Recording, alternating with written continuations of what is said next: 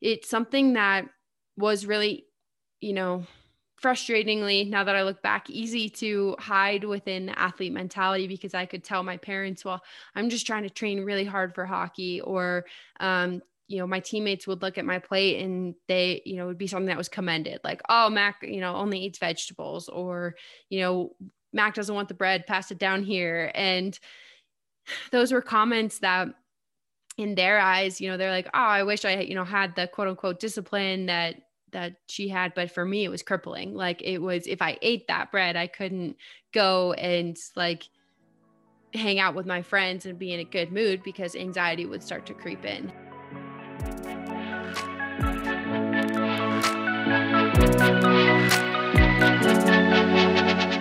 Welcome back to Closer Mentality. I'm your host, Julia Mellett.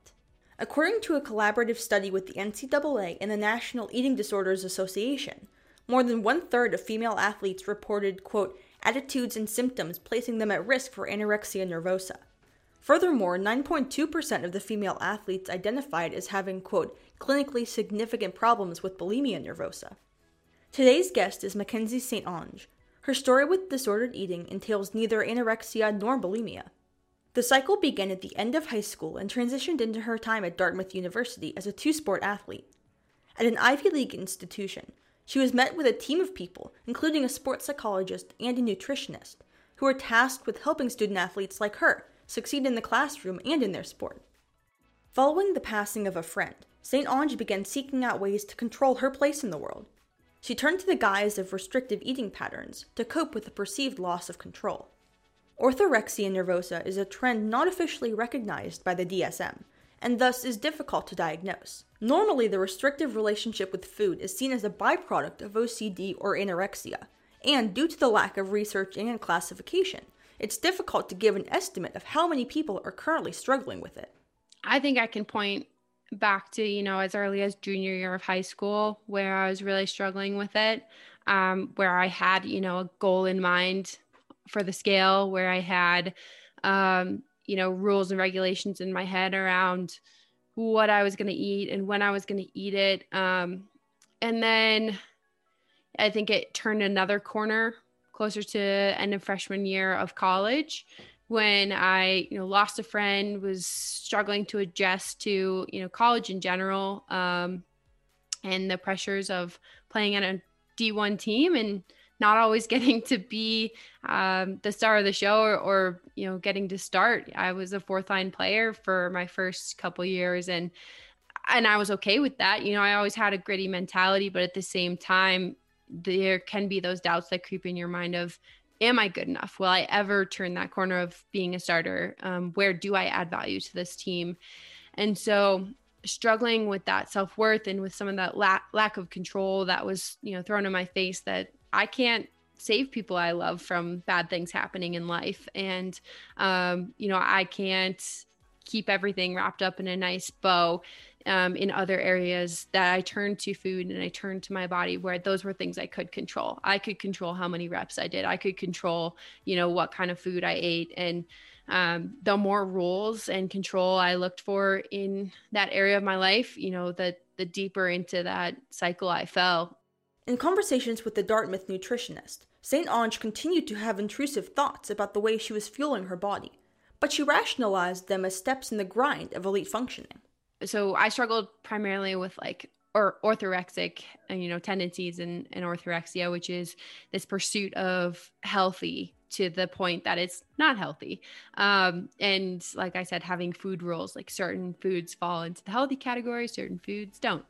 Um, and so I, you know, would go to her and say the exact same thing. I want to be, you know, I thought leaner was faster, was better, was, you know, more efficient as an athlete. And so that was my goal. And that's always how I felt like I could articulate it. And it was better than saying I wanted to lose weight because, you know, I wasn't one of those people that just wanted to be small and tiny and skinny. I wanted to be strong. And I thought that, you know, that was, that was okay. Why wouldn't it be okay as an athlete?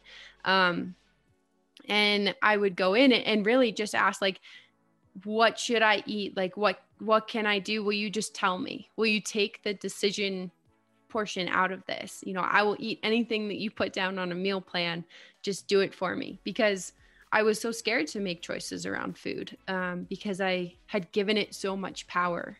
And I knew, you know, if I made what I thought was the wrong decision, what it could do to my brain for the rest of the day, the anxiety it could cause. So I, I would go and I'd ask her those questions. And it's tough too because you know, I remember talking to her when, you know, I stopped getting my period for a while in those years, as happens when you underfuel your body. Your body literally says, I don't have enough resources to, you know, maintain a healthy cycle and to go through the potential of giving life to another human because that human won't do well because it's not going to get enough resources, um, which is scary now that I look back on it. But when you're young and you're ignorant and you don't understand how that impacts your hormones and everything else that goes into being you know a mentally stable healthy physical athlete like i was throwing it all out of whack and i thought it was just like oh it's kind of convenient like i don't have to worry about that it's it's terrible but i did um and so you know for all of those things the way i was kind of just like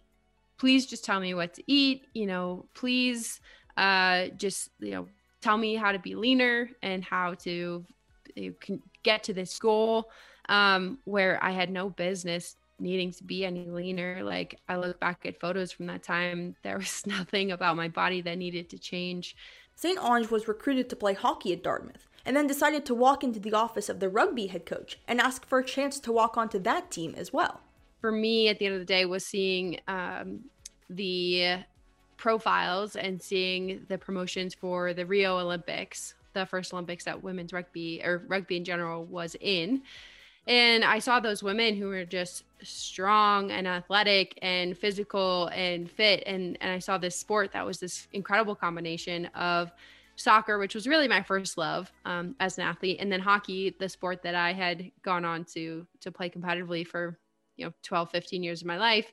And I it just clicked something about it was like I, that's something that I would love and you know have a hunch I might be good at given you know enough time put in and, and hours of practice. So I walked into their office and I said, "Hey, look, I'm pretty committed to seeing out my full 4 years on the hockey team and you know I I'm going to be a captain and I really want to be there for my team, but at the same time I'd love to have the opportunity to try out this sport and I, I will give you 100% when I am there. So what do you think?" And they welcomed me with open arms and um, we're pretty excited to just have somebody that you know brought I uh, the enthusiasm that I brought. Really, I was just like happy to be there every single day. Um, so it, it was an incredible experience getting to then you know have both those sports in my life for you know it was a year and a half that they overlapped and then i went on to play rugby for another um, year and a half post school. Actually what i would say rugby did for me was put me in an environment where that's a sport that so many different body types are celebrated and that you have to have different body types. You know you have to have props that can move people out of the way no matter you know what they look like or how strong they are you have to have backs that are fast and agile and so it wasn't i, I for the first time kind of felt like okay i don't need to adjust or change my body to be a good you know hockey player, to be a good rugby player in general. It's more like I will be placed somewhere um, on the rugby field based on the value that the way my body already is can can add to the team. So that was really cool. Um, and there was just yeah, so much diversity and so many different perspectives on body image and you know identity because the rugby team also had other walk-ons. So whereas my hockey team was full of people who had played that sport their entire life, just like me. And rugby was people coming from all these different places um, and who, you know, were kind of given the gift of finding it later and therefore knowing who they were before they added rugby. St. Onge began to attribute her success on the ice and on the field with her caloric intake. Her restrictions became more severe as she learned more about nutritional guidelines. I would nerd out on like nutrition and exercise, but not in a healthy way, in a way that I wanted to learn everything about it so that I could manipulate it, so that I could use it for myself, that I could, you know, put it into my um, distinct goals. During team body composition testing, a trainer told St. Onge that although she was leaner, her body fat and muscle mass had actually both decreased. I'm working harder. I'm, you know, punishing myself and suffering and and that something good has to come out of that. You know, that's what every good athlete does. They they push themselves beyond um, other people. But it was, you know, the first time where I had to draw the dots and say, okay, what I was doing to push myself that way actually is holding me back. Um, and yet, given those conversations with that strength coach, with that nutritionist, all of those things put together, coaches and teammates making comments and team meals, like nobody ever had a conversation with me about it. Nobody ever followed up. Nobody ever asked a question. And I still, you know, have some trouble with that. Although while in her element, she was still functioning at a high level, St. Onge began to feel like this mountain she was facing was going completely unnoticed by her friends and her teammates. The ideas of disordered eating began to make themselves apparent in other areas of her life. As a psychology major, the eating disorder portion of her curriculum was triggering, but it also opened her eyes getting to the like eating disorder section of our psych textbook, I was like intrigued, but also like a little nervous to learn all the details of it. Um, and I, I mean, I remember like my freshman year texting my mom and just like saying, like, I think I'm broken. Like, I don't know what it is, but there's something I feel broken because I swing from like one side of the pendulum to the other of like a great day to all of a sudden like you know something triggers me and it's crippling. And that doesn't feel like it could be right. Doesn't feel like it could be the way to like live the fulfilling life that i really desperately want to pursue. Um but i didn't have the words for it. And i was grasping at them in that text. And so being able like i said to find these words like orthorexia like body dysmorphia like um, you know that there's all these spectrums of eating disorders and and how we view things and that you know you don't have to hit a full dsm-5 criteria or you don't have to have somebody like stepping in and putting you into an inpatient treatment center and you don't have to like have lost or gained x amount of pounds for your mental struggle to be valid like if it is impacting your quality of life as it 100% was mine like then it's worth getting help for and you deserve that help. And so just learning that and being able to again put those terms to what i was struggling with was huge because i love the quote like you're never going to win a fight that you don't know you're in. And so that just gave me that initial awareness to be like okay I got to roll up my sleeves if I want this to be different. And I need to step forward and, and step up and start to figure out what narratives in my head I need to challenge. It wasn't until a teammate approached St. Onge wanting a friend to confide in, following her own loss of a loved one, that a pact was made. It was blatantly obvious. Like I was upset about something, whatever, whether it was food or my body or, or whatever it was. And if a teammate saw that like it was not often that they came to say what's up? What's going on? Like can i help? Do you just want to talk about it? Uh and and i think you know that was i graduated in 2017 so it's been four years and there's been tremendous amount of dialogue around mental health in sports and for athletes. So i i just have to hope that it's changed since then. Um but i think just those little moments where I felt seen and then not supported left a bit of a track record for me to say like okay i i do feel like i'm on my own. Um and it was little moments on like the side of side conversations or you know this one time walking with a friend to the dining hall where we both you know she she expressed feeling the same way. She was like I, i'm going through this and i'm lost and, and i'm floating and i don't know what to do. And we made a deal then to go see a therapist um, and it was like all right call by friday and i'll text you and check in and make sure you did that and and vice versa. And that's what got you know was my first leg up out of kind of the the hole that i was in where a therapist could be that person um that would check in, that would follow up because you'd have that standing appointment and it was their job. So I think there's a lot of value to that system in general. Um, and and I was really grateful for that just that one moment, right? And I again wonder like if somebody had taken the time to ask that question or have that conversation earlier, you know, could I have gotten out of it earlier? I don't know. Once St. Onge began her recovery with a therapist, she realized how small changes could completely alter her quality of life. Uh, when I started going, I, I started just with somebody in um, as part of the college and within the athletic department. And then I, you know, found it was something that was really helpful in my life in general, uh, not just for supporting recovery, but for personal growth as well. So when I moved out to Utah, I I found somebody on psychology.com and was able to meet with her once a week for like the first year that I was out here just settling in and navigating a new environment, new relationships, you know, new things about myself. So I found that really helpful. Therapy sessions aided in unlinking her relationship with food and its effects on her athletic prowess. She finally felt seen and heard. And I remember when I stopped counting calories, like I would track everything I ate every day for years and years and years.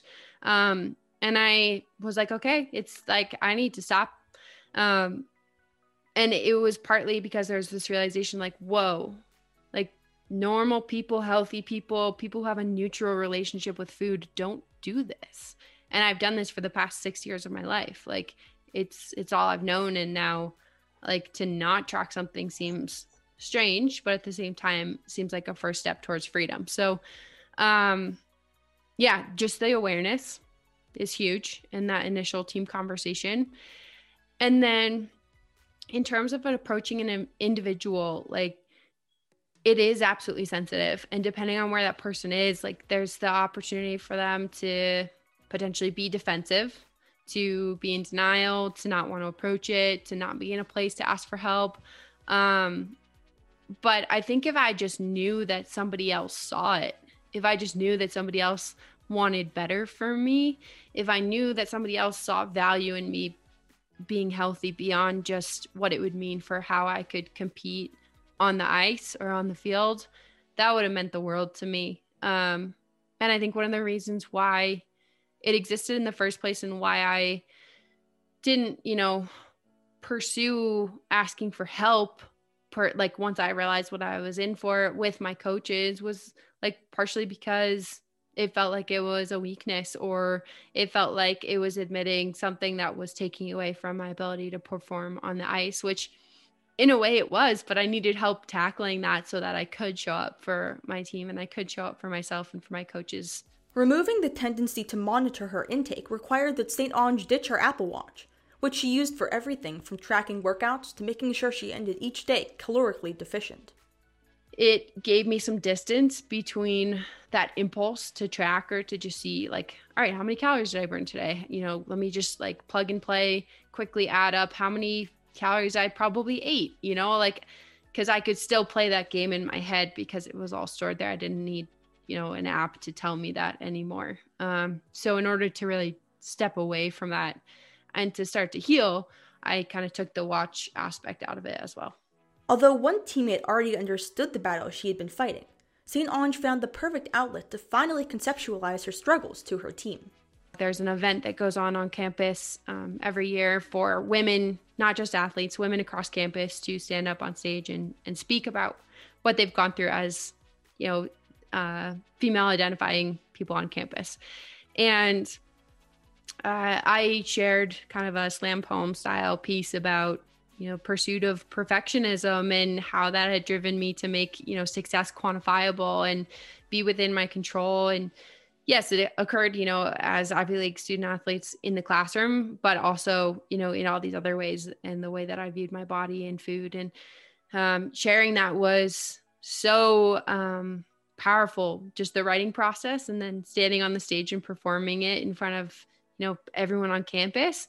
But the most scary piece of that was that there was you know 15 of my teammates in the audience. And like that's what was freaking me out the most. And their feedback at the end of the day was um you know it it was really kind but at the same time like it was like that moment like wow i really appreciated what you shared mac. And i think people forget that these things aren't just um singular events they're processes and that you kind of battle it every day and you have good days and you have bad days. And um and so I was grateful to like put that out there.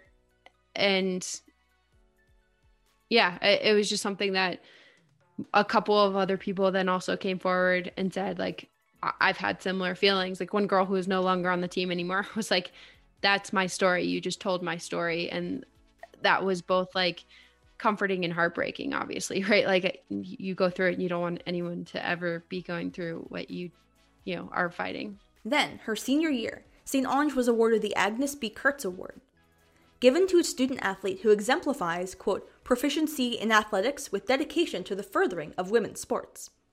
Honestly, the, one of the coolest feelings of my life was getting um, getting nominated for that award and then winning it and being able to look back at a crowd full of Dartmouth athletes and have both the hockey team and the rugby team cheering for me and being really excited and um, knowing that I had their support and that in four years of being on what is a pretty small campus and then really small when you reduce it just to the athletic department that my career from sitting on the bench to you know being a contributing member of those teams from the way that i held myself you know in my character and the way i treated people in the weight room and and said hi to people and mentored freshmen that all of that like was seen and was acknowledged and was appreciated and that people felt that i deserved that um because at the end of the day like that really was my goal was to be able to like be a leader. I my freshman year sitting down with the coaches, they're like, "Okay, what are your goals?" I was like, "I want to be a captain of this team one day. Like I want to be that kind of person that leads by example and um, whose actions speak louder than their words and who people respect for that um, no matter what day in day out." And I think what was really cool about that award in particular was you know even though i felt like i got that from from my hockey team who'd seen me those four years like that was the entire school um, saying that. So it was cool. St. Onge says that choosing Dartmouth made her into the kind of person she always envisioned herself to become someday. Like, I grew up in a small town in Vermont, and it was a huge part of like who I am today because everybody in a small town, a small community helps each other out and um, you know, kind of knows what's going on with everybody. And when I was looking at schools, I felt like I could go for a big school because that would be new. I could go for a small school because that would be familiar. Um, and I am just so grateful that I ended up at Dartmouth because it, you know, pushed me to grow in all the ways that I needed to, but I was able to grow into a, a person and into a position where I could make an impact. And my biggest focus was that that was going to be one that was going to give back and so yeah, like I said, I came in freshman year and was like, I want to be a captain. I don't know what it means. I don't know what it entails. Like, but I I want to be that kind of person was what was most important to me. So, um, it makes me really happy. Like, it, and I only feel like I am giving back a portion of what that school and those people have given to me and continue to give to me as an alumni. So, it's just a win-win situation. She is eternally grateful for Dartmouth's belief in her and the way her coaching staffs and teammates believed in her abilities. Sport taught me that I am capable of so much more than I think. And whether that was through, you know, the physical side of things, like I have one more sprint left in me, one more rep, um, to the the mental side of things of being able to, you know, survive or I don't know if survive is the right word, but like, you know, push through years where I was just sitting on the bench and I, you know, did not know where my career was going to take me and to ultimately get to play at, you know, division 1, which is one of the top levels for women's hockey. Like now there's a pro league starting up, but it's a lot of girls I used to play with and then the Olympic level, you know. So grand scheme of things, it's some of the best in the world that I got to play alongside and compete with and hold my own with. Um so it's shown me like to never give up and to to have faith and to back myself and that I can be adaptable, I can learn, I can I can dig when I need to dig and I'm going to land on my feet. Following college, St. Onge founded the Sideline Perspective, a brand focused on telling the stories of sidelined athletes through deeply personal anecdotes, social media posts, a website, and a podcast. You can follow the Sideline Perspective on Instagram at the Sideline Perspective. You know, eating disorder experience gave me the tools to have vulnerable conversations and to start to you know ask questions and think critically about how to support others and support myself through something that was impacting my mental health as retiring from athletics was. So, with those tools, I started having those conversations, and more and more people said, Yeah, I resonate with that. And I'm lost too. And I don't know what's next. And I don't know who I am. Um, and I wanted to share those stories because I didn't want it to be limited to just my perspective. You know, I, I can speak on that certainly, but there's there's beauty and variety in this world. Um, and having the sideline perspective be a website to share those stories just seemed like a calling for me. Um, and, and there was a moment where, yes, I wanted to pursue it because hearing other people's stories was therapeutic for myself. But I also, you know, having a psychology background, being a part of multiple sports, be you know wanting to make connections in other areas of the sports world having family members that competed at the olympic level or professionally like i felt connected uh, enough at, even back then to be able to tell some powerful powerful stories. And it felt um, as much as a passion as a responsibility to be able to start part of that conversation. And it's been really incredible how it's grown since all the ways to support mackenzie's storytelling are in the show notes of this episode she does a fantastic job, and the podcast is eye opening. And then I've gotten to tell the stories of Olympic athletes and gold medalists and you know people that have accomplished some really inspiring things. But there's one episode that stands out in my mind, um, and it's with Molly O'Connor. I can't exactly remember what I titled it, but um, I can tell you later. Maybe you can link it below. And she tells the story of being a uh, Olympic development soccer player and going through that process, you know, competitive high level, and then going on to playing college and just kind of losing her love for the sport and getting burnt out and um, not feeling like it was her path anymore and not knowing how to handle that emotion and you know feeling the grief for the loss of a love of a sport but then also knowing like that the time had come to to move on to something else and she talks about having this conversation with her mom and her mom saying, you know, it's okay. If you want to step away from the sport, it is okay. And how powerful just that one sentence was that she was like looking for permission to move on and be more than a soccer player. And that she felt like she couldn't do that without, you know, the okay or, yeah, like I said, the permission of people who had been invested in her career, who loved her, who, you know, maybe some part of her brain thought, you know, loving her was conditional on her being a soccer player, her performing as a soccer player. And just the freedom that can come with that knowledge that like people in our lives see us and appreciate us for so much more than just our sport.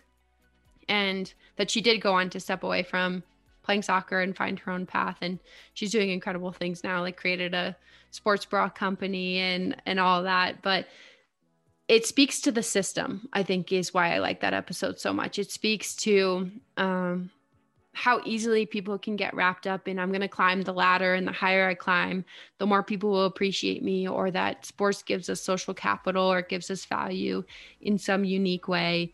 Um, and that sometimes like even if we truly love our sport or even if we don't like we feel like we need the permission of other people to even just express that. Opening the dialogues about the psychological side of being sidelined from the sport you love is what she wants to do with the rest of her life. Sharing these stories is what fuels her and she never wants that feeling to end.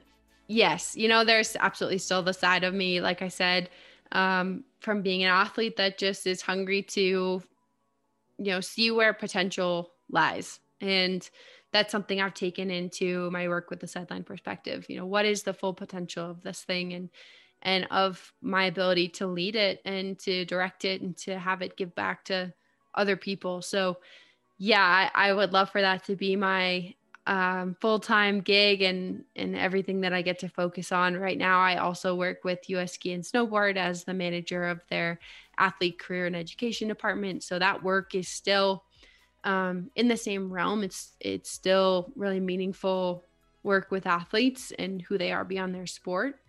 But at the same time, right, there's like it's a really cool piece of ownership about having your own thing and calling the shots on where it goes. So um, I don't know a timeline. I don't know, you know, what what's next is in the immediate future, but um, long term, yeah, sideline perspective would be the dream to be able to do full time.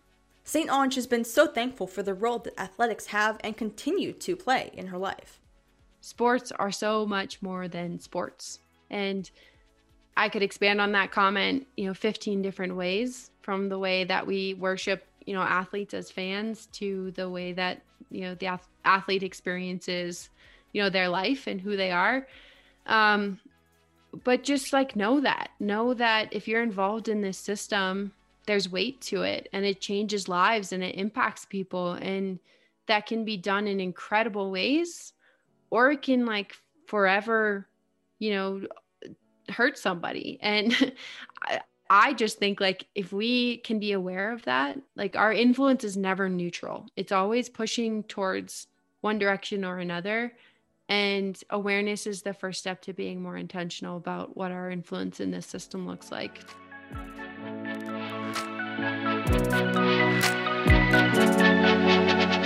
I want to thank Mackenzie for coming on Closer Mentality and talking about her experiences. In the show notes, I've included resources for anyone working through a similar experience with disordered eating. Otherwise, that wraps up the 12th episode of Closer Mentality. I'm your host, Julia Mellett. Thanks so much for listening to this episode. You can follow at Closer Mental on Instagram and Twitter to stay up to date on upcoming guests and full interviews. If you have an idea for an episode or would like to tell your story, send us a direct message. Tune in next Wednesday when I bring on Mallory Souliotis to talk about the National Women's Hockey League and how to forge the way for women in professional hockey. See you next week.